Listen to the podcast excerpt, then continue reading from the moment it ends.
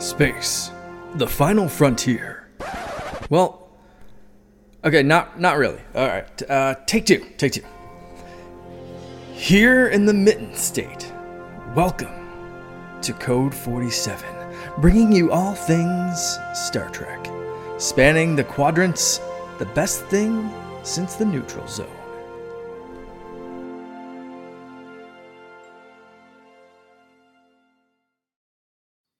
Hey, hey, hey, hey, hey, we are back on the uh, Secret Friends Unite podcast network. This is Code 47, episode 102. I am Charlie Carden, uh, the Lionel Richie of your Commodores, Commodore of uh, the USS Grand Petoskey of the International Star Trek Fan Club, and of course of this delightful program that you've been uh, following with us for over 100 episodes. I am joined by my esteemed partner, the Trekker from Greater Chicagoland, Jen Watson. Jen, good morning. Good morning. How are things over there in the city of wind? Uh, it's a little cooler than usual, which is kind of nice. Yeah, uh, true. Same here. Pretty good. Things are yeah, good deal. Rock and roll. Well, we are uh, back. This is our uh, this is the second of our floating episodes because we're kind of without new content uh, until next week when we start talking about Strange New Worlds. Uh, I was very fortunate in so much that uh, working through uh, my partner Kurt Krug, who's a member of our chapter, the USS Grand Petoskey, and a freelance journalist, that I was he helped me make contact with the good folks at the promotions department at Viacom, and I got myself a screener of the first six episodes of season two of Strange New Worlds. Very exciting. Um, we've we've watched four of them. Um, those four uh, all contain materials and kind of plot lines that you end up seeing in the trailers and stuff. So, uh, and I would certainly never reveal anything I've seen because that's against the code. But I can tell you, and I think I mentioned this on on a tweet and on some social media things yesterday, uh, that season two is better than season one if you can even if wow. you can even if you can even wind yourself up to the concept is no it's just absolutely it's like bam bam bam every episode has something different. Everybody's getting moments. Everybody's getting getting kind of a touch and and, and a touchstone and some different moments and everything. So just buckle up. So uh, you know if you're listening to this uh, on monday uh, when it comes out uh, on thursday of same week on the 15th is when uh, that first episode will drop. So hang on watch it. Uh, we'll be back later in the month. Um, i know we're kind of juggling who's going to be with me. Um, mm-hmm. but we will definitely have some people on to talk about those first two episodes since two weeks will have gone by. So, um, well, yes, I say I'm very excited about that. Yes, as well. You and, should be. Uh, I, I, heard you have a you have a. Com- it sounds like you have a combatant there in the room with you. Meow, meow. I do. He's in here with me. It's okay. It's okay. It's, uh, it's Oliver. No worries you know that actually happened with uh yeah. with my partner Todd on our main show and he's usually like me he's very buttoned up but he's got a ninja cat that just kind of appears oh there you are Oliver yeah. there you go he has not learned his basic uh cat lessons uh up is good down is bad no down uh, up but is bad down is good cat and a pretty cat Yes, exactly. And you don't need to tr- you don't need to treat him with the phaser, the as Riker no. had suggested for Spot.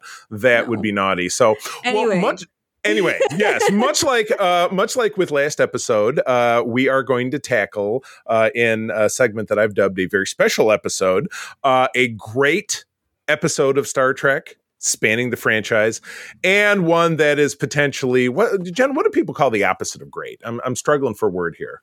Bad Bad. Yes, an episode that is bad. All right. Well, uh, you know, two two sides of the same coin. And again, you know, always keep in mind um, good and bad in entertainment is over a 100% subjective.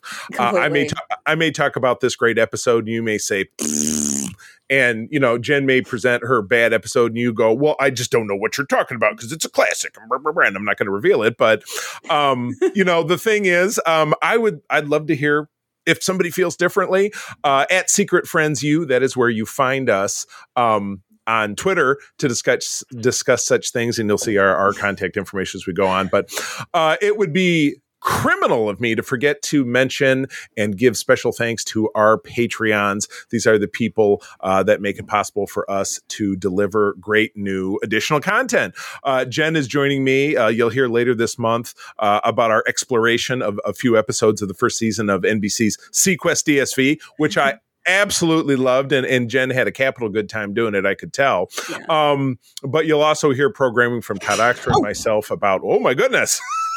I, th- I, I, think he's serious. it's okay. Um, but anyway, we would love to have you visit us over at uh, patreon.com slash secret friends unite. Uh, the good folks at Patreon are now actually giving you the opportunity to have a week long trial of our content so that you can check it out um, and decide if you uh, want to stay on board for more of what we have to offer. But those fine folks on our BFFs level are the awesome Nyhus family, Sean, Stella, and Henry my dear friend Missy Merchant and her pal Andee Milliken. On the Best Buds level, we have Jamie Prinky. So thank you all of you for supporting us. Uh, and officially, my shill is over. But again, patreon.com slash secret friends unite. Check out our content, and you can do that for a week for free. Okay. Let's get on with talking about Star Trek. Oh my gosh. Okay. So the first episode we're, we're gonna we're gonna do good bad not bad good because that that seems kind of antithetical to me but uh, we're gonna jump in with my selection. I did pick the bad episode last time so now i'm gonna pick the good episode or at least in my opinion and again obviously we're star trek fans. We feel that the vast majority of what out there is pretty great but some are some greater than others i don't know but this is one to me particularly in in the first season of a series um and in the first season of a series as opposed to uh, i think jen you might agree in the, the the modern age of of star trek storytelling we've had some great shows that have jumped right out the gate with a great first season. Lower Decks had a great yeah. first season. Yeah. Uh, Strange New Worlds had a great first season, but the second season's better. I'm thinking. Um, this was an uh, uh, and they they had three quarters of a season. I'm talking about Deep Space Nine, um, which which dropped in January of 1993. Um, definitely struggled to find its voice in mm-hmm. the first season. The second season was a little rocky too, but this was a gem. This was the second to last episode.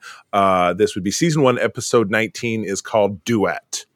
Uh, after a Cardassian man arrives on the station suffering from an illness that he could have only contracted at a Bajoran labor camp during the occupation. Major Kira leads an, uh, an ex- investigation to determine whether he is actually a notorious war criminal. Wow. This one uh, was a shocker. This was again from the spring of 1993. Uh, I'll go ahead and open this corroborating uh, link here. But um, I was a DS9 episode watcher from the jump. Uh, I had been um, a watch it every week, tape it every week. Um, TNG watcher at this point because mm-hmm. we were in now in season six of TNG. Um, and when DS9 came along, not only was I fully engaged, but the television station that my mom worked at broadcast the the show. It was in syndication, so it was on you know Saturday nights or Sunday mornings or something. Um, so mm-hmm. again, it was one that I watched and taped and watched and taped and just was absolutely crazy for, even though we were getting a lot of, you know, cookie cutter 90s sci fi plots like, oh, there's a space anomaly that's going to make the station tear in half or whatever. Or, uh, you know, Rumpelstiltskin and uh, Buck Bokai, the baseball player, showing up. Or, you know, uh, Q shows up and it's a real throwaway. Or, you know, we're trying to pull in episodes from TNG that make you go, hey, I remember those Klingons or this thing. Or, or the storyteller episode where it's the, the village on Bajor. It's just like, uh, you guys, you guys are really trying, but you're just not getting anything to hit the mark. Um, after what I thought was a very strong series premiere, in my opinion. But this episode um, gives you serious insight into, I think, the burgeoning character of Kira Nerys. um, learning more about the horrors of the you know Bajoran occupation when she talks very specifically about uh, this uh, Cardassian warlord uh, Gul. Oh God, I'm already forgetting. Gul Darhe'el. Gul Darhe'el, which I just think is a great name. Heel. I like to put yeah. heel in the name. That's a good one. But yeah, I mean, she, you know, when when they snag this guy who appears to be a filing clerk uh, coming in um, just completely by accident on a, a freighter, um, eh, contracting this Kalla-Nohra syndrome, which they know could only have come from this Gallitep labor camp. Uh, you you find that the filing clerk is maintaining his innocence until he is revealed, and then he you know turns on a, a heel, so to mm-hmm. speak, uh, and really uh, starts acting outrageously evil. So, okay, that's my lineup. Jen, your thoughts, please. I love this episode. This is for me the episode where DS9 shows us not only what it can be, but what it's going to be. Right. Yeah. Um, I had no problem with the earlier episodes of DS9. A lot of people have big problems with it. I think that the first season talks a lot about stories, um, like the storyteller episode. Um, if Wishes Were Horses also dives into stories and kind of what you want to be real. Um, and they talk a lot about the the Bajoran prophets and how are they prophets? Are they aliens? Uh, it's all about the stories and the mythology going into it. And for a series that eventually takes this turn into like dark, gritty realism, it's it's an interesting start to what the series is. Um, DS9 as a whole is about perspective and who's right, who's wrong, um, what's really going on here. And not only is there the heel turn, but there's the additional turn at the end of this one where we find out right he's not actually a Gul Darhe'el at all. He is Maritza the file clerk. He had uh, surgery to make himself resemble Gul Darhe'el because he wants to be guilty. Right. And he want he wants someone to pay, and Yeah. he wants it so bad he's willing to give his own life because Yeah. he felt his cowardice. As he he said, he yeah, I cowered under my bunk because Mhm. I couldn't stand the screams, and he's he's in tears, and um, I, I just thought it was brilliant. I mean, and, and maybe even at, you know, I was 17 when I saw this. Maybe at my age, I wasn't able to fully appreciate just how brilliant it was. Um, but yeah, let's have a look at. I'm kind of curious if this was maybe. I know often when we talk about these episodes, we find out that um, the the writers are someone that like maybe it's a spec script, and that looks like it really might be the case here. Uh, teleplay by Peter Allan Fields, who I know is a regular to the series, and but the story is by Lisa Rich and Jeanne Carrigan uh, Fauci. Uh, now, those are not names that I No, recognize I don't as recognize writers. Um, so this was, you know, as we've talked about many times on other uh, episodes, talk about Voyager and Next Generation of this era. They had kind of an open door policy. Uh, the the sl- slush pile of the spec scripts, you could send something in, and if the um, the powers to be, the producers thought that it was uh, worthy, they would pick it up and produce it. But of course, then they bring in somebody to do the teleplay or the screenplay and Mhm. kind of bring it into synchronization with what a Star Trek story should be. Um, absolutely brilliant. Um, certainly, uh, without a doubt, top 10 for the series. Mhm. Um, and somehow, some way, this did not make it into our top bracket. Um, for when you know back in episode 100 when we did our our bracket challenge, but that Well, was it was so tight. It was so tight. Nine, they're so hard to Right. pick, you know, this was almost because I was like, um, I the one that I chose for that one was uh the Nog episode up. It's Only a Paper Moon from Right. season seven, but I, I'm like duet. Like it was one of my honorable mentions for if I were to make this bracket all by myself, this is Right. probably one of the ones that would go in there as a top five. Absolutely. Um, yeah, the Yeah. acting from Nana Visitor and uh, I can't recall the name of the guest star, unfortunately, but um, uh, Harris Yulin is his name. yes. Yeah, and he was an actor he saw in a lot of different things back in the day. it's just both of them are just so fantastic, so compelling in this. Um, as the mystery is uncovered, um, you know, Odo's finding more information that, uh, and they're contacting Dukat, and Dukat says, "No, Darhe'el died. I was at his funeral." You know, and Right. Kira's like, "No, he must be lying because she wants so badly for this guy to be guilty." So he makes himself into someone who is guilty you know, you think it's going to be the question of is he guilty just by being a filing clerk? Is he complicit in the atrocities that happened at this labor camp? And that you think that's going to be the big moral question of the episode. It sort of is. Um, but the thing with this one that really gets me is that she hears what he says, she sees the guilt that he feels in this. And she doesn't forgive him, but she recognizes that he recognizes that he was part of this, that Mm-hmm. he was part of something that was wrong. Um, The key to this is, and, and and the key to considering him capable of redemption in the first place, is that he recognizes his part in all of this. Uh, he admits it, and he seems to be making an effort to do better, to be better, to prove that uh, he and other Cardassians aren't what others think based on what they did. Right, right. Without is, that, wow. Without that recognition, without him being able to say, "Yes, I did something wrong. This is what I did wrong, and here's how I'm going to be better about it in the future," he can't actually be absolved.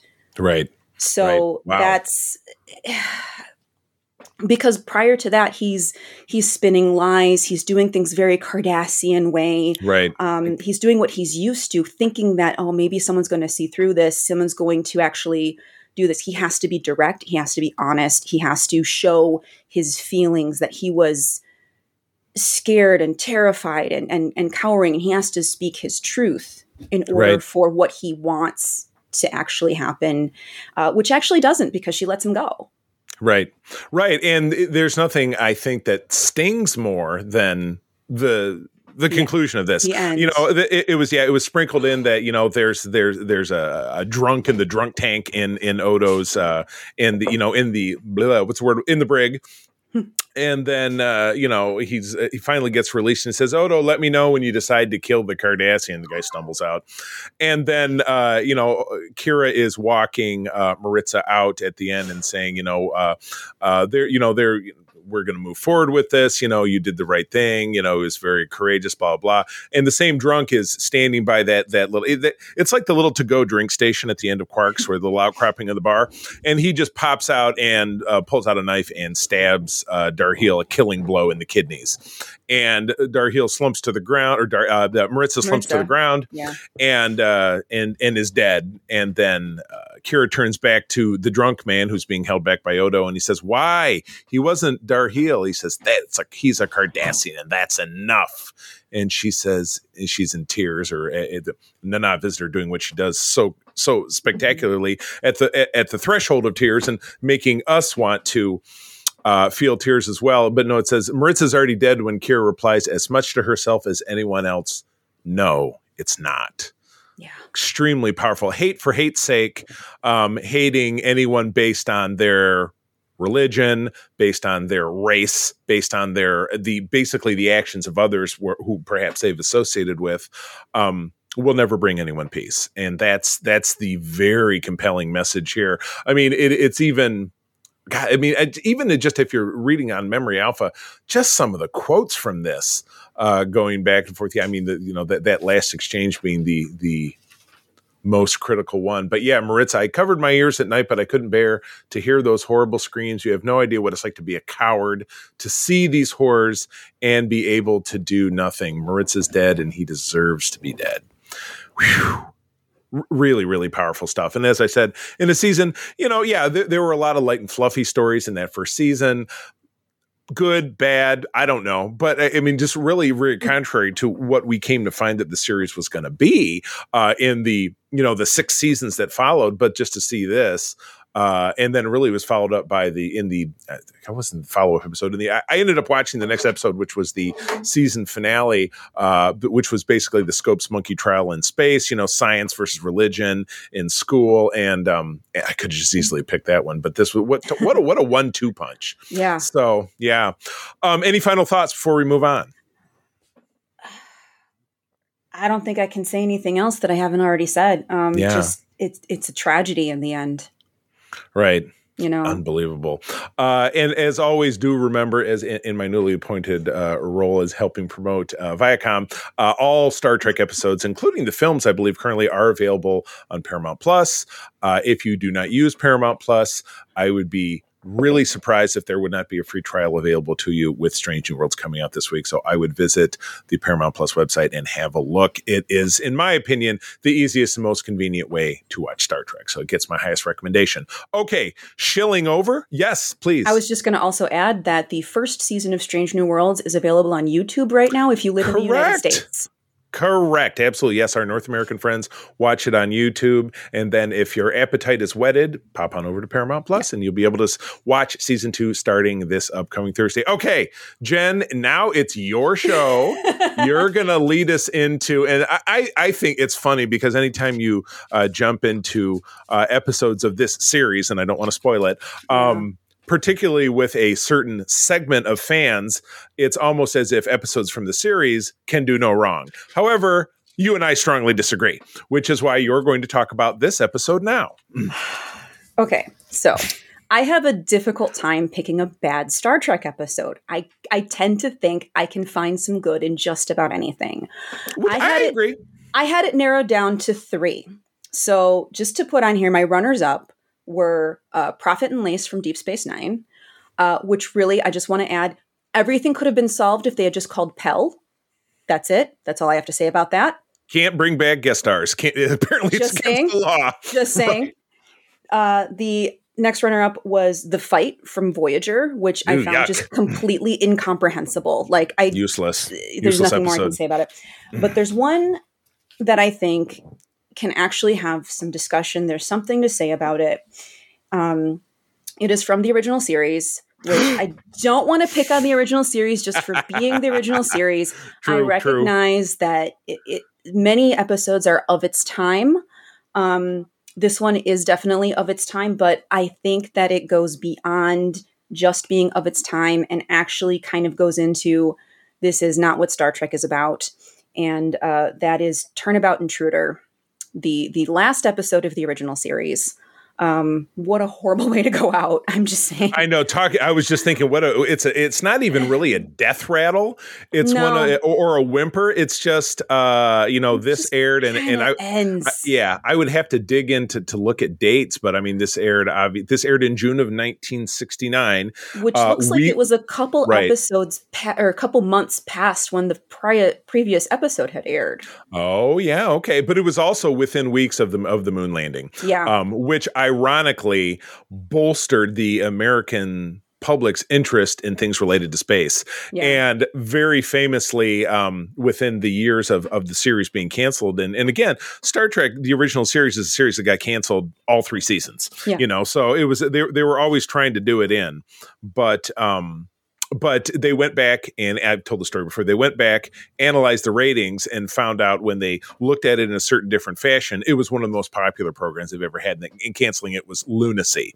So, but as you said, to go out with this as, as a parting segment, and as I, I, wrote in our notes, I wrote series finale in finale. single quotes because it was simply just over. It was just the last it, episode. It wasn't. Yeah, yeah, yeah. It's just over. No, no fanfare. But anyway, all right. So, our description of this one um, Dr. Janice Lester, uh, a, a mad scientist, tries to take control of the Enterprise by switching bodies with Captain Kirk.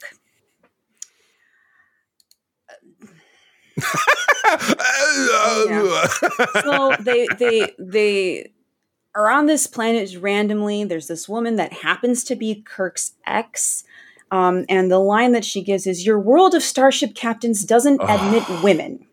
They've been uh, regretting that for almost 60 years, throwing that line out yeah, there. so she is full of angst and woe over Kirk choosing space over her. She thinks she can't go serve. She's in Starfleet ostensibly, or was. They talk about yeah, her time was. in Starfleet. Yeah. yeah. It, it, it, so the entire episode is built on this premise that women may serve, but not captain which is just false, just just right. patently false. Um, and I don't think it was true at the time either. Um, even if we didn't actually see any females uh, in command of starships. Um, I mean, not just through the retcons. Right. The the retcons for sure. I will tell you um, in actual parlance of the first time we saw a female captain was actress Madge Sinclair at the beginning of Star Trek 4.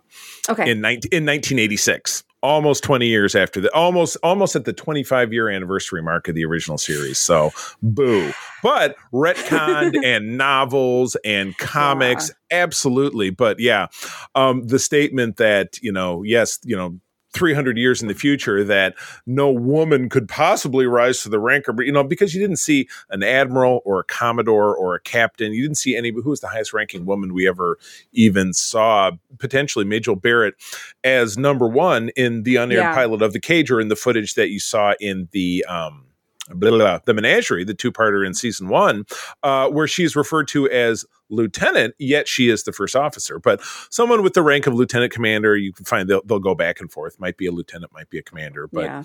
yeah, that was the highest ranking, I think, woman that we ended up seeing in the original series, which right. sucks.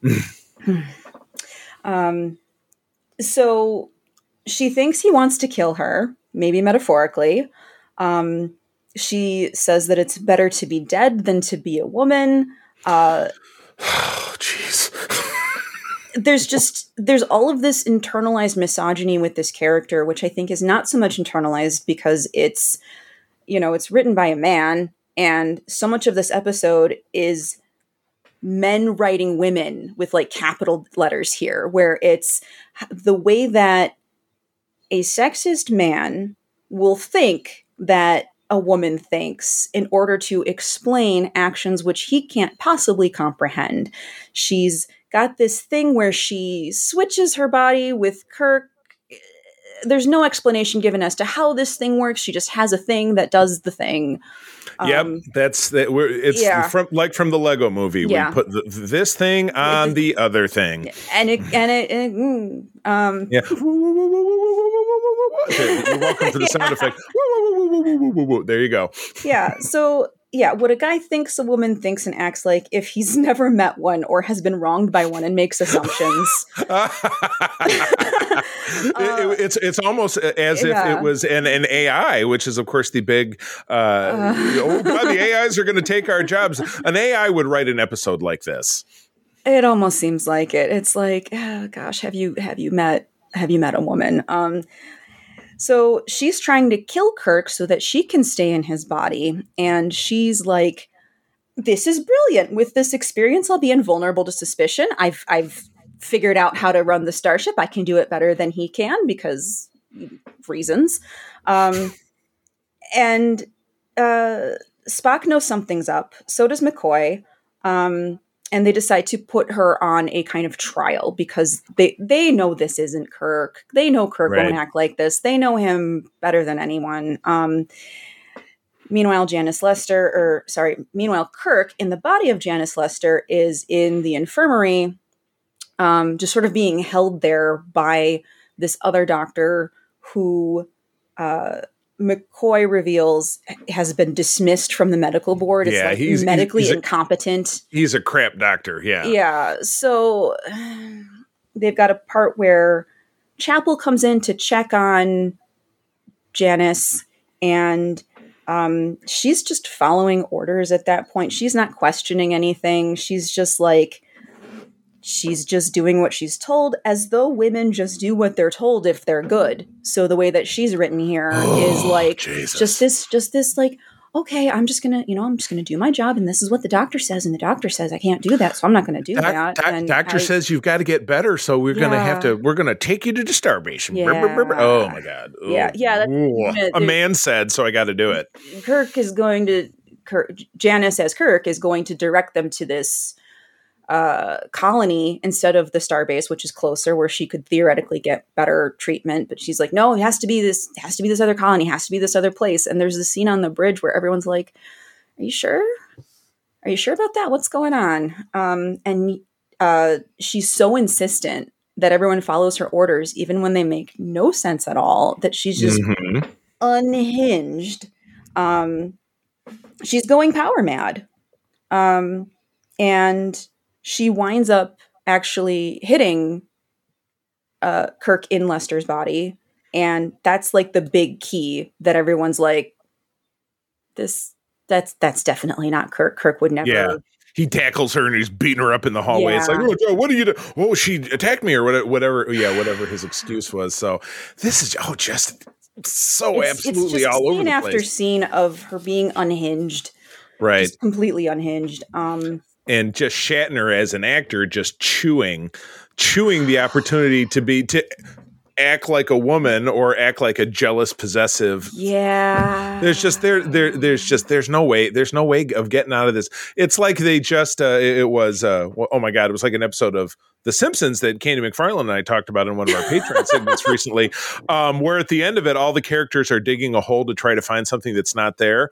And at the end of it you see this camera shot where they're all the way at the bottom and okay how are we going to get out of here? They they dig faster and someone says no no no dig up stupid that, di- oh my god that's the name of this episode dig up stupid oh jeez. because they just they just can't get themselves out of this hole. No, um, but in the hearing, this is the saving grace of this episode for me. Is this point in the hearing where uh, the the statement is that uh, Dr. Janice Lester tried to gain a position which was unattainable by temperament or training, which is to say, it's not that she's a woman; it's that she is a nutcase. yeah, she's a she's a wackamadoo. Yeah, she's she's not well. Yeah, she is. She's her her mental health is not being taken care of. Um, mm-hmm. She was not given any kind of care or attention. Um, yeah, you know, it was she's dismissed as crazy, and right.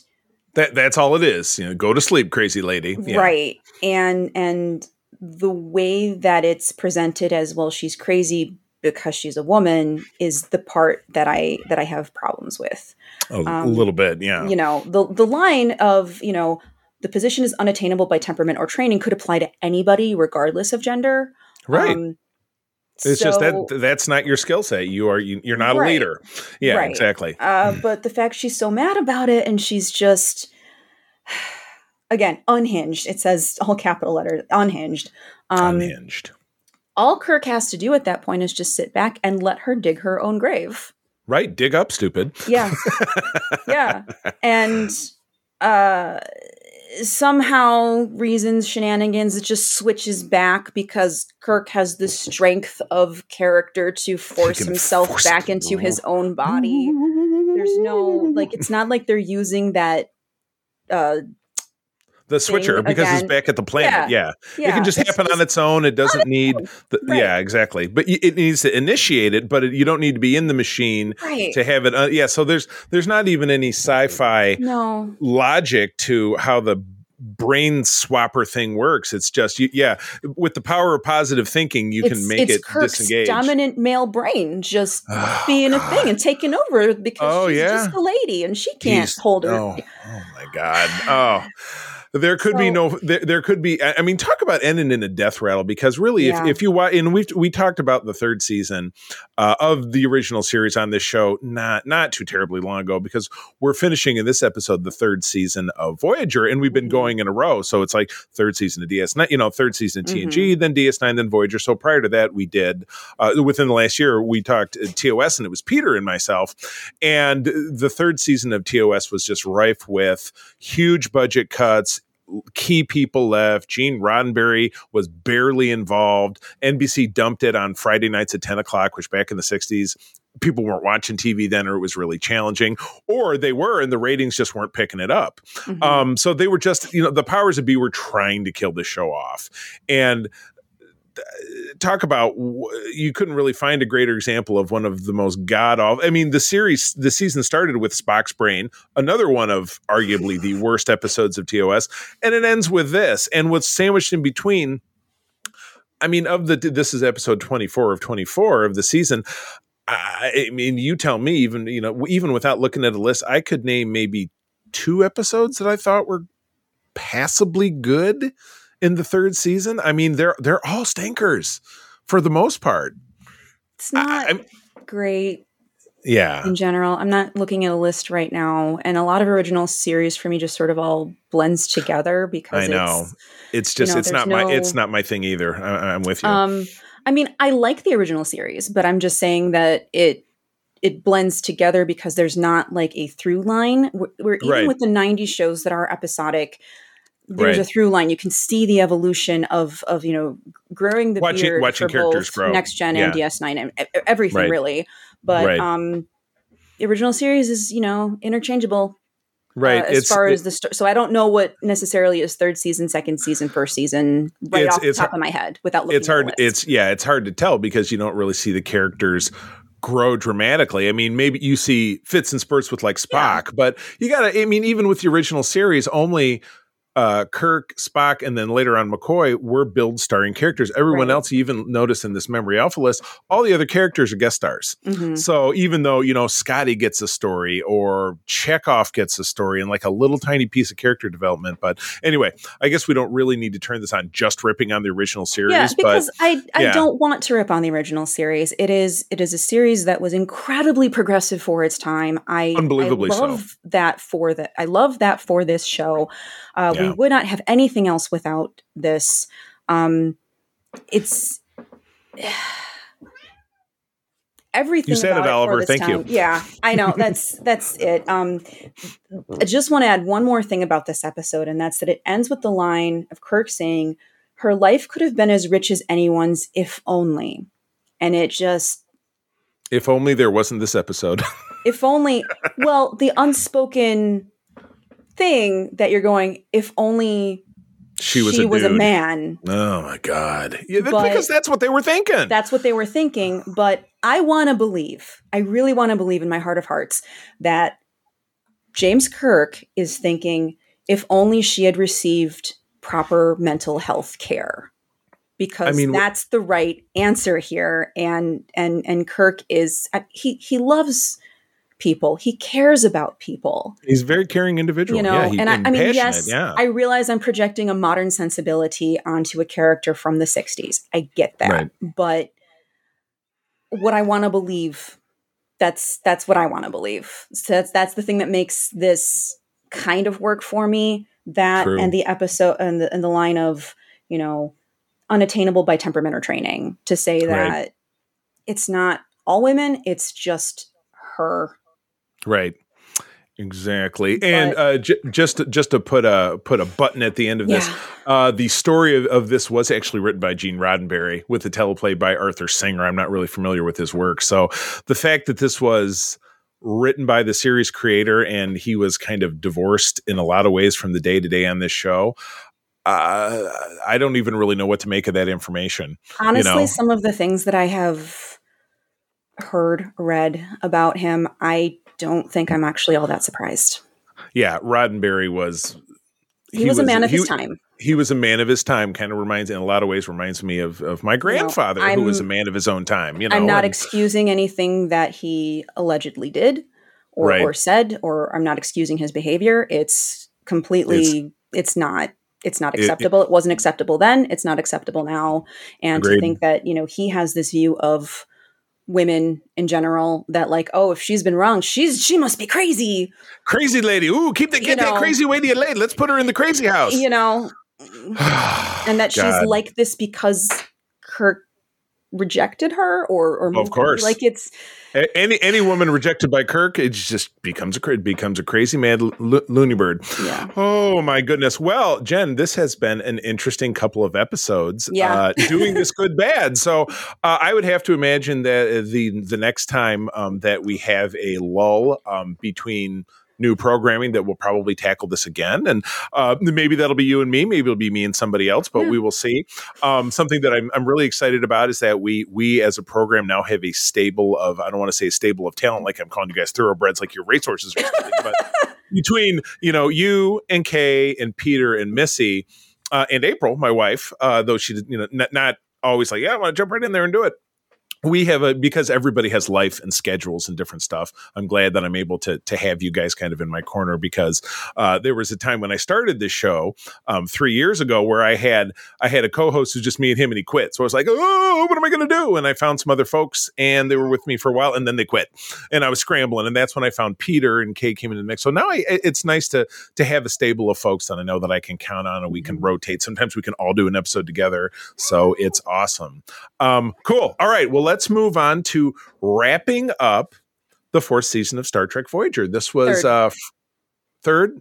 Oh, I was looking at season three, part four, not part four, season three. Blah, blah, blah. right Uh, yes, this is season three, part four. This is the, the final episodes from the spring of 1997. Now, Jen, jog my memory. You uh, and I'm going to ask you your age because I know I know you're younger than me. Were you watching Voyager when it was on for the first time? Or did you catch Yes. up later? Yes. So you saw this in the beginning, and Yes. I have described in recent episodes of how I stopped early in season 3 but I Mhm. came back with a vengeance. And essentially, the episodes that we covered in our previous episode. So by this time, I was like, boom, I am in. I'm back into watching Voyager. I appreciate it. Um, and then we jump into this group of segments, uh, which uh, with the exception of one or two, I I thought was potentially the strongest of, of what we had in season three. So anyway, I'll kick it off um, with one that I I really dug because it's it's an alt time travel one, and we get to see our characters thrown into different roles and stuff. So anyway, uh, episode twenty one of the series is before and after, uh, directed by Alan Kroeker, who is a regular director of the series. I hear I hear um obviously all the time on the Delta Flyers, his name always comes up. So I know that he directed mm-hmm. a lot of episodes. Uh, Ken Biller did the writing from April of 1997. Shortly before her death in the future, Kes begins to travel backwards in time with a portion of her events occur, uh, occurring during the Year of Hell, which is an episode that we see next season, obviously with different circumstances built around it because Kes is not a character on the show at that point. Um, I loved it, you know, and, and again, it's you, you tend to look at Voyager seasons one through three. In a lot of ways, it's funny because you looked maybe at DS9 seasons one through mm-hmm. three, because at the beginning of season four, each of those two series gained a new character that largely changed the dynamic of the series. Yeah. So, um, but I think it was a perfect storm for me with Voyager because you had a writing staff that was finding its feet and then combined with a new character in the beginning of season four that that I found was very compelling. Um, and, and, you ended up with episodes like this. So, um, yeah, it's uh, you know you know we've known since the beginning with Kes that her uh, her race lives for nine years, which means they they they appear to be adult age by the time they're one or yeah. sooner. Um, and so you naturally have to think that if she's on this ship and it's this long journey home, that there's going to come a point where she ages out or we're going to see her, you know, pass away. Um, and that's really what you see here. So the, through the natural occurrence of things, but uh, for her living, you know, as you find as time goes by, a different set of circumstances, you know, things diverge at, at the year of hell when, you know, again, it happens very differently in season four, but you meet the Krenim, which is this, you don't really learn anything about them in the course of this episode. You simply see their ship and the fact that they have time based weapons that in their first attack, Janeway and B'Elanna are killed. Uh, at the time of that attack, uh, B'Elanna and Tom have a relationship, which is something that happens. Um, but post that, uh, Kim and Tom become a thing so much so that they get married and they have a kid. Kim and, and Tom. They, that's a different show. Oh my God. Uh, Kes. Kes, Kes and Tom. Tom. that is a different show. But what's funny is of the Happy actors. Month, everyone. Yeah. Oh boy. Wow. So yeah, I like it. Um, uh, it's, it's it's it's Kim and Tom that are still together in modern day because they do the Delta Flyers together, yeah. which is a great which is a great show if you don't listen to it. I, I that's one of the few I go back and forth with other podcasts, but that's one of the few that I don't miss because I, I really I love Delta Flyers. They're great. I really enjoy their their reminiscing about the show. But anyway, yeah. um, I love this. You know, through the progress of that, you get to see Tom become first officer, and you get to see Harry get one of his his only promotions to yeah. the rank of lieutenant in this alternate future, which of course never happens. Chakotay is captain, so there's really there's no more Maquis on the ship. He's just he's a captain with four pips, which I thought was awesome. Mm-hmm. Tom is lieutenant commander. I love that. Um, you know, Tuvok gets is is a full commander. Even yeah. Neelix becomes yeah. an officer. He yeah. becomes the Harry Neelix, Neelix becomes the security officer, which I think is really kind of fun because it gotcha. kind of shows that oh, he's got Tuvok's old job. Like, yeah, right. It's you know exactly. their friendship just continues to grow in its own way, which is cool. Right. Yeah. I like it. So yeah, yeah they, but you know, eventually, just like any Star Trek plot, they have to solve how to save Kes, and they get to yeah. the point where they infuse her with radiation, and blah blah goes backwards in time, and then eventually she gets to the end of her life and then moves forward again. But the uh, the, the radiation they infused her with means that it's it, by the she reaches back to the right point and everything stops. So yeah. Um, one of my w- one of my favorites of this group. I don't know. What are your thoughts? I I like this episode. Um, I don't know if it's one of my favorites, but but I enjoy it. Uh, it's an interesting episode that does show kind of. I mean, Kes episodes are hit and miss. Uh, this was a good one.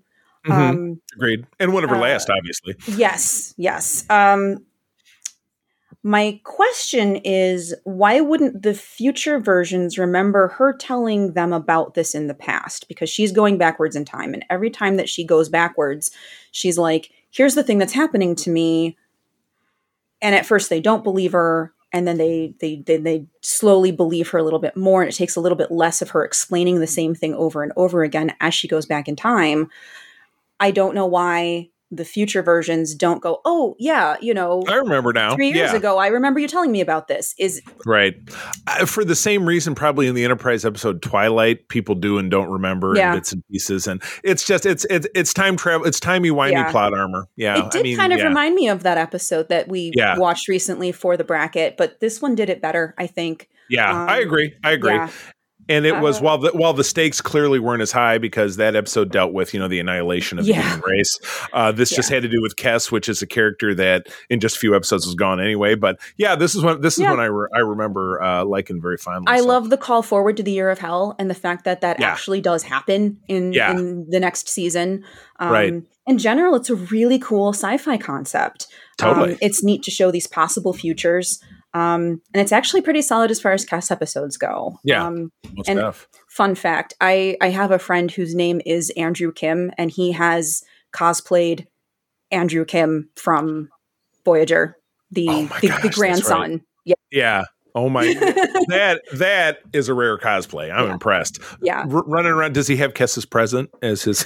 I don't know. I don't know. I'll have to ask him that- sometime. That's really the character's driving motion is having grandma's present done on time. So it's really it's a big deal.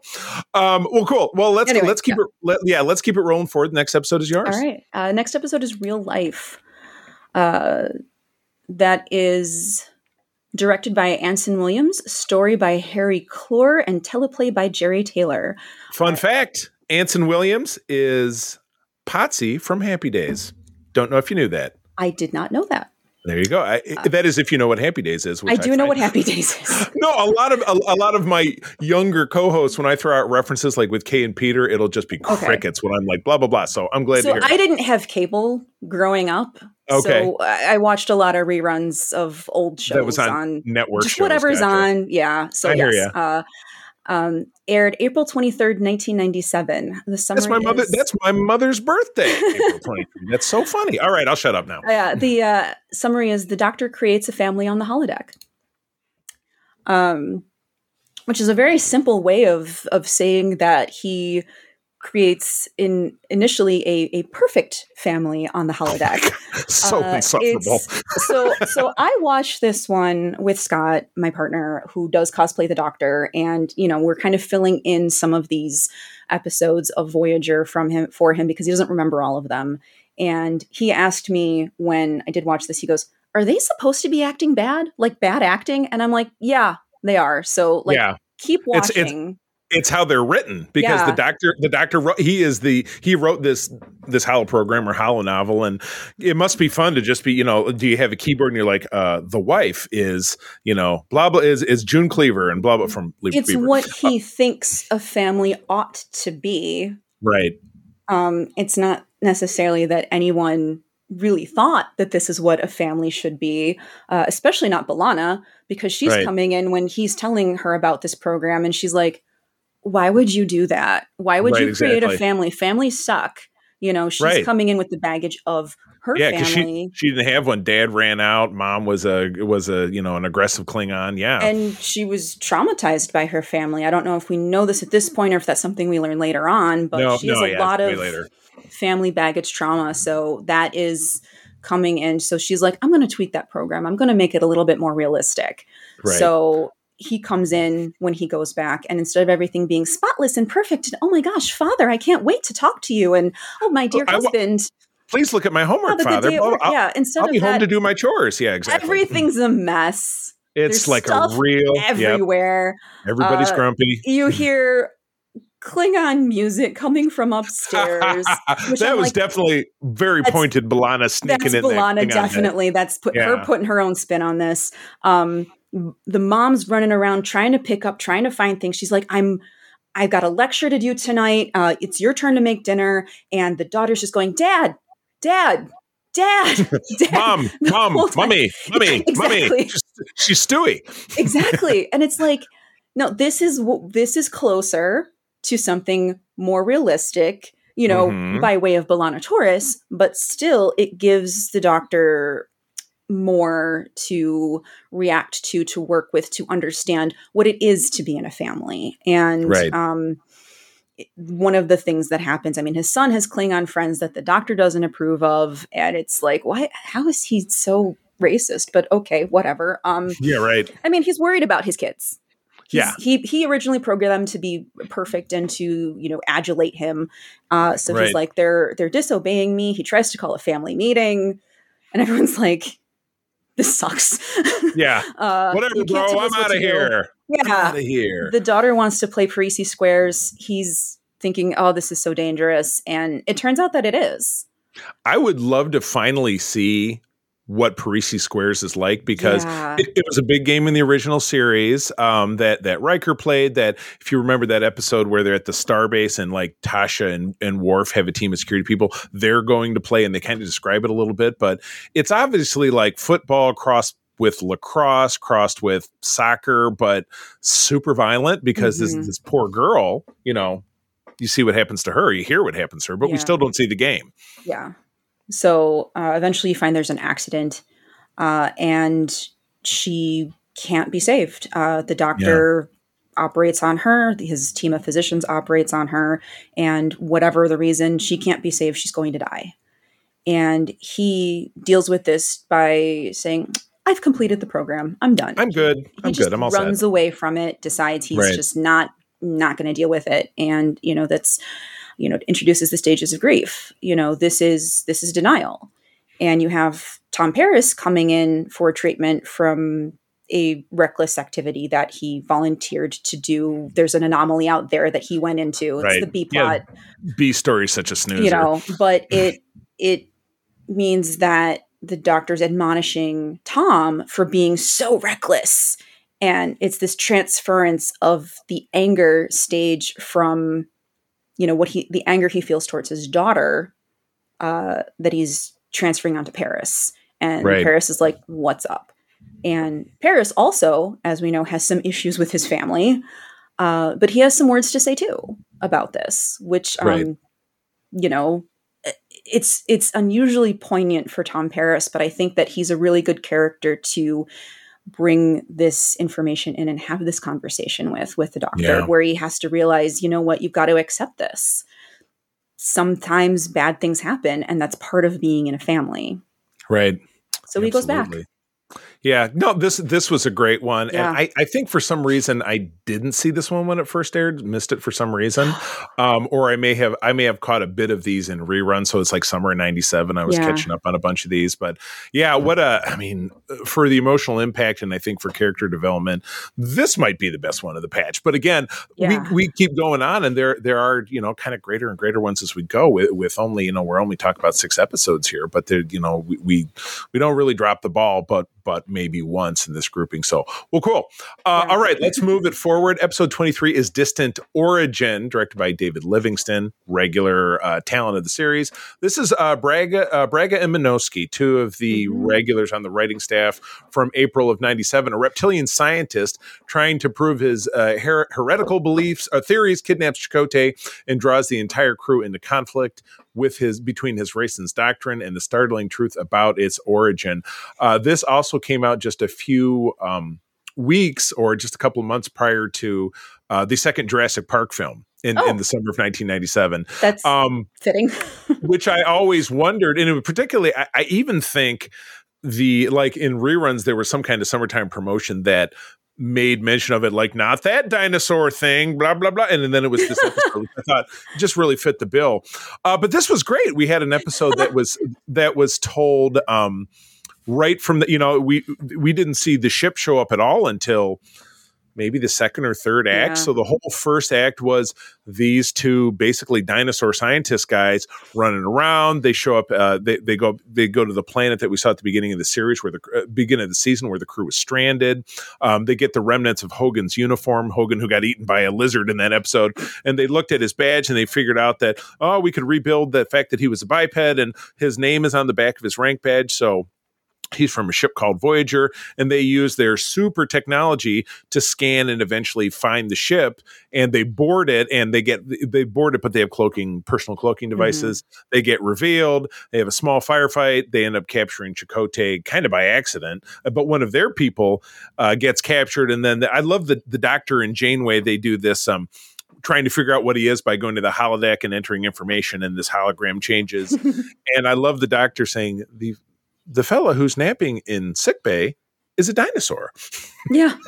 it was awesome. So yeah, it was. This was uh, you know what what's uh, illustrated to us, um, and again, it pits the overall idea in society in general of of religious dogma or mm-hmm. you know some kind of theory or you know group or whatever it is versus science and right. science science as uh, you know the doctor and janeway and then obviously Chakotay kind of on his own walk through is that um, the, you know there was a group of honest to god dinosaurs that before you know 65 million years ago before the uh, before the big old meteor smashed into Earth and wiped them all out, somebody, you know, herded them into a ship and said, let's get out of here and flew back to the Delta Quadrant.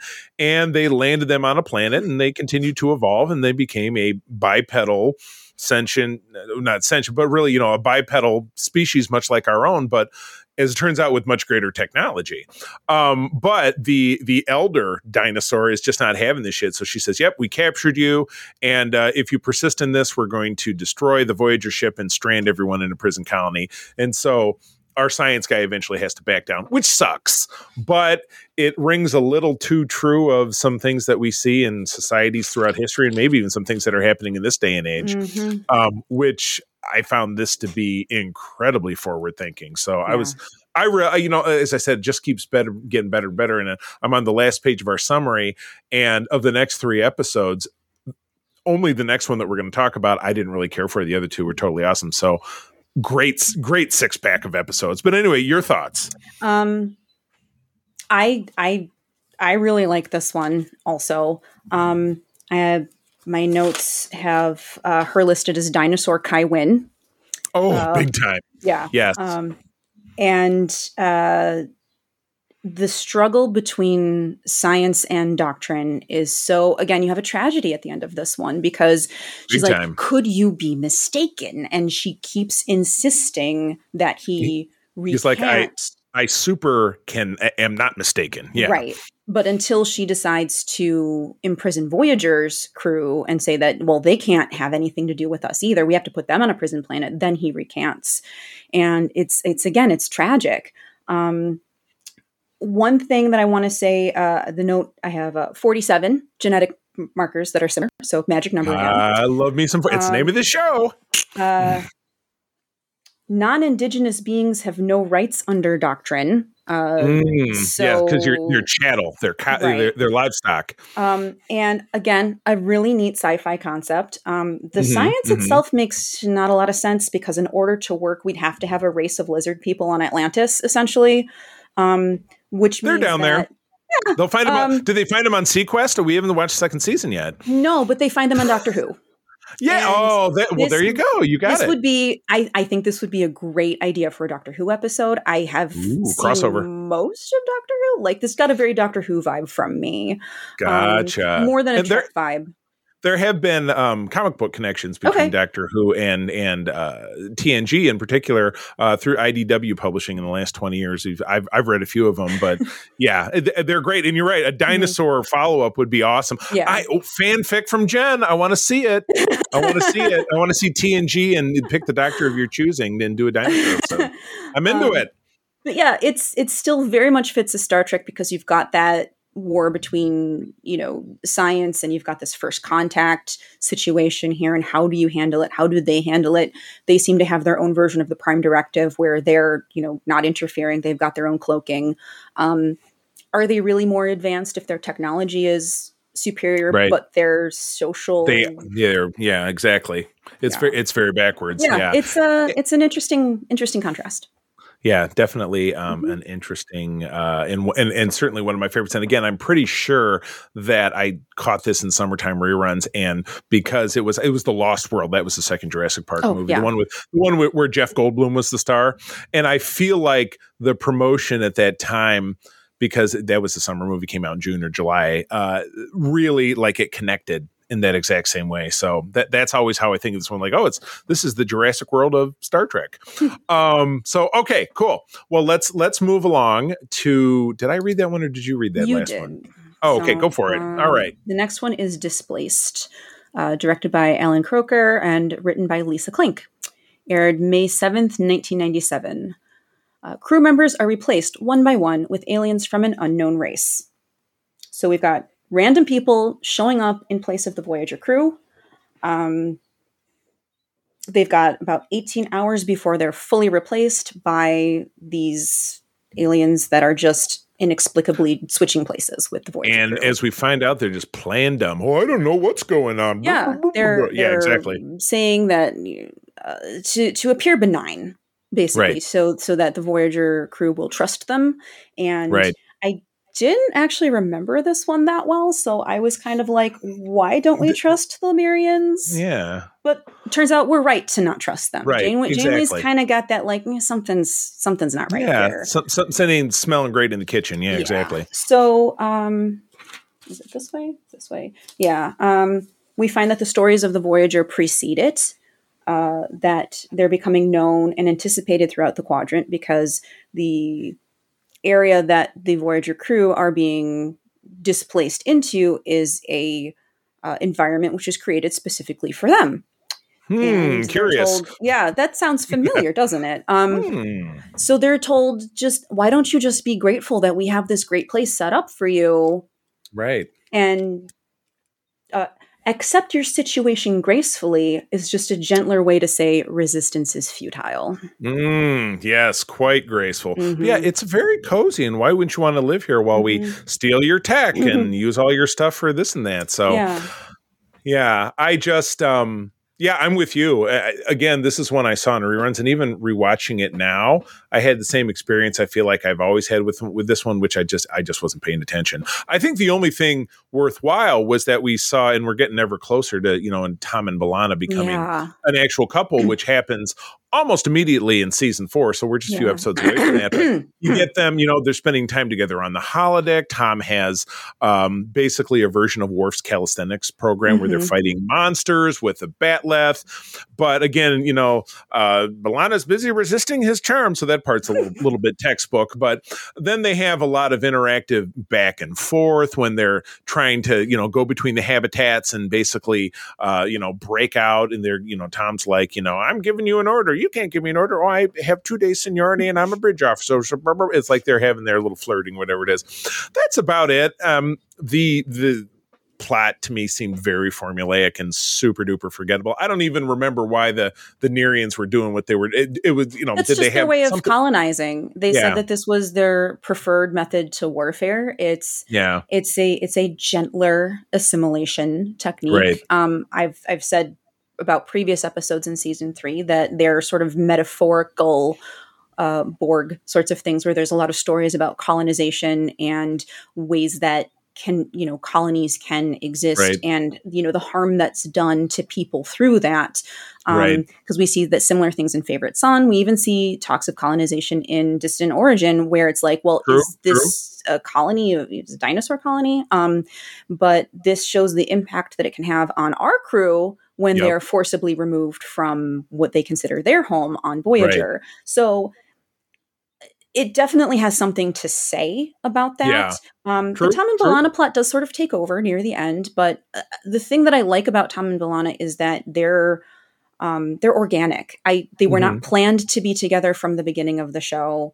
Right. Um, No, and I think true. when Star Trek does romance well, it's stuff that isn't planned. So it's Tom not like it's not like Riker and Troi where Right. it was like oh blonk here it is from the beginning but we're gonna pull away from it and then we'll pull back to it and then we'll it's, pull it's way away from it You yeah don't expect like this, or like T'Pol and Trip on Enterprise, or even Big Worf time. and Dax. Like I don't, yeah I don't know anyone that expected that to happen, and it was right great. So, um, yeah, uh, they're they're building solutions in a cave with a box of scraps, like Iron Yeah. Man. Yeah Uh, exactly But yeah, it's uh, in general, I, I I like the Tom and B'Elanna of this. Yeah, agreed. Agreed. Okay. Yeah. Jumping in, jumping into an episode that I totally dug. I, I watched, finished watching this just earlier this week, and I've always loved this one. But again, I didn't see it at the beginning. Uh, episode twenty-five is worst case scenario. Uh, Alexander Singer, a regular, is the director. Ken Biller is the writer. Same thing, a regular. So you got that going for it. Uh, May of '97, uh, Balana discovers a holodeck program where Chakotay and the Maquis rebel against Janeway and take over the ship. Insurrection Alpha. I thought this was great. Um, so it, you know, and, and, it's a great. It's it's a bit of a mystery at the start. Uh, you open up with B'Elanna just walking down a corridor. She's wearing her regular uniform, but if you get closer, you see she has an ensign's pip on. Yeah. So it's like, what, what's that all about? Regular, you know, regular looking Chakotay walks up, which again, you know, Chakotay at the end of season three and Chakotay at the end of season one wouldn't look the same, but it's like, okay, well, you know, you're not going to change his hairstyle for this one episode. plus, plus, that, you know, it's just that's just poetic license. That's all right. Uh, but yeah, but you quickly find out that this is half of a program about well, what would we do if the Maquis decided to rise up, even though there's you know less than a less than a quarter of the crew is Maquis. You know they could still find a way if they got mm-hmm. some of the mm-hmm. Starfleet people on their side to take the ship, and and what would that be like? Um, so yeah, B'Elanna had discovered this by accident. She gets Tom involved. Everybody starts finding out about it. They're all playing it. Tuvok then reveals that um, he wrote half of the program, but eventually decided it wasn't really necessary and he gave up writing it but it's agreed that like hey you know what you know this is everybody's having fun with this you know what you know you know we're we're you know we're we're potentially a generational ship and you know having our own entertainment and, and, art and culture is something that's really key. So i'd like to see it finished. And so tuvok and tom take on the course of finishing it themselves. But by opening it up they find out that it's a trap laid by the now deceased seska. Before she left the ship she found the program she's got a present for you. Oh you she turned it into a death it's a death present. And it's so much fun. So oh it was just it was great. So yeah, so you got Tom and Tuvok running around in this deadly hologram again. You know, holodeck with you know no safety protocol. Why does anybody use the holodeck anymore?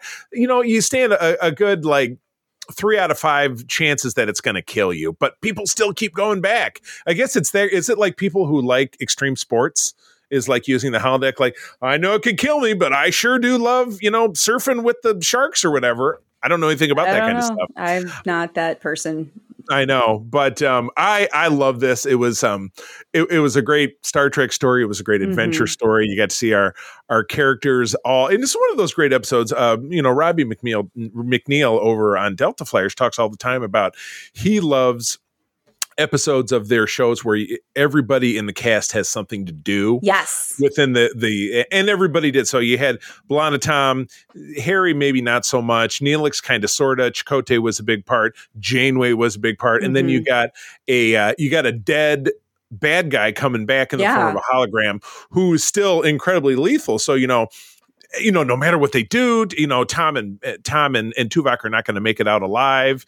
And it was just, it was very, it was fun and exciting. I love the twists and turns. And and they, they, Janeway had the narrative parameters file open so she could write things that could happen. And you know, then a plasma torch would appear so they could put out a fire in front of them, or you could give them a phaser with it. Yeah. Yeah. You know, even when they thought that they couldn't, they found ways to help, which I think is a exactly. really Star Trek thing to do. I know. Um, I, I I like this one very much also uh, the the conversations about what does the pro- what should the program be uh, reminds me very much of discourse that you have on the internet, uh, which I'm sure was happening at the time as well. Um, right, the beginning but, of the internet. Yeah, and and definitely now it, it kind of calls forward to well, the show should be you know the the holonovel should be logical. It was not meant to be a, a holonovel, and Tom's got this these ideas which as Tuvok says, do not flow from logic. Uh, right. You know, you need characters to act in character. Um, Tehane and the po- uh, yeah. Uh, uh, oh god, I'm just the, the the dictates of poetics. Yes, yes. so everyone's got different ideas about how the show should go according to what they want it right. to be. Kind of instead of just sort of letting Tuvok write what was intended. Um, right. But nobody's really wrong about it either. Everyone gets a different thing out of the holonovel. Some people it's excitement, some people it's you know the intrigue, some people it's something else. Um, I had a, a, the notes. Uh, the doctor says, "I have ideas." Tuvok says, "Go to your room," and just like shuts him off. That's kind of how I interpreted that. Oh, one. Yes. like deactivate the hologram. Um, oh my gosh, yeah, it was it was awesome. I I like this one. I mean, it was a bottle episode. Um, yeah. Which I don't mind because the next episode is definitely not a bottle episode because oh, we've got no so doubt. much going on in the next one. Holy one. cow! Um, well, yeah, let's yeah, yeah, let's let's definitely not waste any time, yeah. and we'll jump into the season finale. This one's yes. all yours. Uh, Scorpion Part One. uh, directed by David Livingston, written by Brannon Braga and Joe Menosky, aired May 21st, 1997. Voyager must pass through Borg space, only to discover a new alien race that is even deadlier than the Borg. Oh my gosh. Yes, the only um we're talking about species 8472. The only um merch 8472 related actually came out. There were two. They actually came out around this time. I had one, but not the other. One was a box set of Playmate figures of that and Harry Kim, but Harry Kim was all you know, because oh, it attached him. It, yeah. So he has a little bit of that, and the other one was a basically a bendy figure, and that's the one that I had that you could be like not like Stretch Armstrong, like it was big, but it was like you know, or you could, yeah. go.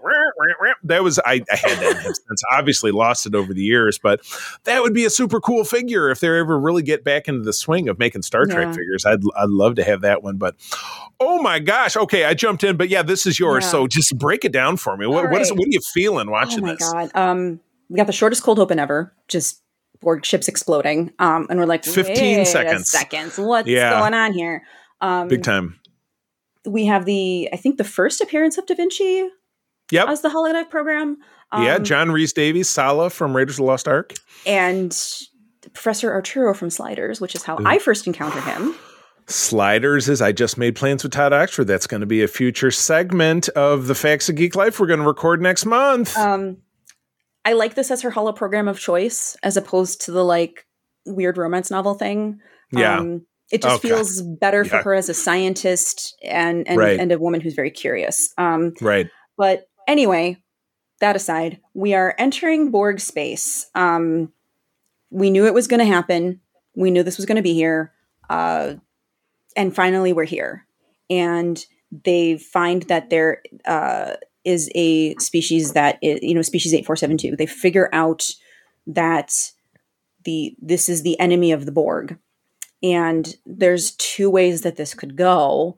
Um, Chakotay says, why don't we just settle down? Why don't we just kind of either turn back or figure out, you know, we can't, right. we cannot cross we're gonna go. space. Right. Yeah. And Janeway's like, no, we're going to find a way because she is so determined to get these people home. Right. That she's going to make an alliance with the Borg to get through their space. And right. Chakotay brings up the the parable of the scorpion and and the fox. Um, the scorpion wants to cross the river. The fox says, "I can't carry you because uh, you will sting me, and we will both drown." Uh, no, the scorpion says that if I sting you, then we'll both drown. Um, right they go through it. The scorpion stings the fox, and that scorpion says it's in its nature to do that. And they both die. And yeah, they both exactly. die. Yeah. So he uses this as a cautionary tale to to Janeway to kind of go, why don't we rethink this? And like so many good Star Trek episodes, neither one is right and neither one is wrong it could right. really go either way. And the and, deepest of the moral quandaries, yeah. Yeah. So that moral quandary is at the heart of this episode. Um, they do go on to the the cube and find that it's um, you know there's there's piles of Borg here. Kes has right. a vision about piles of Borg and about how everyone's going to die. Um, they run into 8472 on the cube. Uh, the CG was great at this time. Uh, yeah, but it looks time. not so great now. But back yeah. then, this was amazing. I know, and plus, and plus, can you imagine? And uh, God, I hope someday that Voyager does get remade into high definition. This is it's clearly only standard definition. It, like yeah. what this would look like if it was kind of on par with what we're seeing these days. It's it's kind of scary, but so cutting edge for 1997 yeah. with the and on TV. Um, but yeah, but yeah, just an absolute great story. Mm-hmm. Um, I tuned in and, and, watched this obviously when it aired on on because again, this was a network show, so the air dates you see here aren't just week of. It's it was on yeah. that day and it was on Wednesdays or Thursdays or something. Um, and this was just like wow, you know, Voyager and DS9 for airing at the same time just had absolutely nothing to do with each other, which is something that I know a lot of people in fandom struggle with, particularly with the newer stuff. Like, well, this isn't my Star Trek because it's not like A, B, and C. Well, oh, you know what? There's this other show airing at the same time that's totally different, but it's got a different vibe. And if they all had the same vibe, I say this all the time, you know, if if if you ate pizza for breakfast, lunch, and dinner, how long would it take before you couldn't even look at a pizza? You know what right. I mean? It's life has to have some variety, storytelling, entertainment has to have different bits and pieces to it, or just who cares, right? Um, and th- this really delivered that in spades. So it was great. Um, it started the tradition of Janeway goes crazy for a little bit, but then you know, and Chakotay's like, "You can't do this." She does that in Equinox. Uh, mm-hmm. Uh, she does that in um, the uh, Unimatrix Zero. Like, well, I got to do this thing, and I know you don't agree with me, but at the end of it, you know, they they kind of hug it out and kiss and make up, for lack of a better. Um, I would challenge it, the use of the word crazy there. I think that she's passionate about sure, sure her, her goal, she, and she is. You know, Chakotay says that her her passion and her goal are blinding her to reason. More accurate, absolutely. Yes. Blinding blinding to reason, which again, you know, in Equinox, for example, which is you know Same, two seasons from now, similar her thing. her rage and and like I her desire to to punish Captain Ransom in that story for what he was doing, which we th- we talked about mm-hmm. Equinox in our bracket challenge, kind of bl- blinding her to her regular, you know, character traits, her you know general way of being much more accurate. So I appreciate that. Correction. I do think it's in character for her though, because she is so passionate and she does have these goals. Um, right. It's just that when you're out there on your own with no one to fall back on, and you're the one who's in control, uh, right? You, it, the stress levels are very high, right? And she's going to suffer uh, stress and, and trauma, and I think that that would make anybody act quote unquote out of character, but it stems from the traits that she's already shown. Right. Um, right. And if it happens consistently, doesn't that really consi- constitute it is, character? That's the thing. It is consistent. Yeah. So, yeah. No, I had not thought about it yeah. that way. I appreciate that. Mm-hmm. Look at that. Even I am capable of learning something in my old, old fan ways. Well, that wraps up Mm-hmm. Season three, not season four. Um, let's do a favorite and a least favorite of this grouping uh, mm. uh, before we wrap things up. So let's go with the favorite. I know this is a big struggle for me, but i will I'll, I'll throw you out there. You can go first. Um, just a favorite. Just a favorite. My favorite of this is real life. I, I kind of knew that even before, like when I saw what the grouping here was. I think that it is it's poignant. It has a message. It's great character development for the Doctor, um, and it just it, it, it gets me in a place where I really feel something. Um, the least favorite is Displaced, even though it's got the the Tom and B'Elanna of it that I like. The the main plot, even though it has something to say, um, they all have something to say, but Displaced sure. is probably the weakest of this yeah. for me. Yeah, I, I hate to echo it, but I I kind of have to say the exact same yeah. thing across the board. While Scorpion um, Part One, or it was actually just called Scorpion at the time, it became a Part One after there was a Part Two. Um, it was the, the big flash and the excitement and the cliffhanger, and you're like, oh my gosh, that's one of the best. When you really cut to the core of character development, seeing a character grow, mm-hmm. um, there's no other way to slice it that that real life really, ma- really, really makes a difference um, mm-hmm. in in the Doctor and his, you know, role as what every Star Trek has, which is the non-human character that reflects back on humanity. Spock, Odo, Seven of Nine later in this show, mm-hmm. you know, uh, Worf and, and, and TNG and DS9. Um, so several characters, but definitely one per show. Um, this this I think, you know, much like the um, the two parter in season seven with where all the Hirogen holograms have run amok and how the doctor gets thrown into that plot line uh, really shows us how the characters grow. But yeah, uh, w- right there with you with displaced. It's it's kind of a it's a nothing burger to me. It's another kind of story of the week, and yeah, the Tom and B'Elanna piece is is not enough to carry an episode. Um, so they have to kind of they have to kind of wad it into this piece of gum of this other you know kind of run of the mill boring plot line. So oh well, um, well cool gosh. All right, wrapping up. Um, so we, uh, as a show, are going to be moving on to season three of Enterprise in our next episode. Um, and Jen, thank you so much for joining in. Uh, not you know, not Thanks only for having to, me on. Yeah, to having this. You know, you're part of our family now uh, here on Code 47. So we know that we're going to see you back in the future. Um, but the beauty of having as I said, you and Kay and Peter and Missy as a, a stable of, uh, of, of contributors is that uh, I love working with all you guys. You all have a lot of really interesting, diverse, different perspectives, and I'm very grateful for that. so, where do people find you out there in the uh, in the real in the real world, as it were, online, um, the real world of online? Yeah.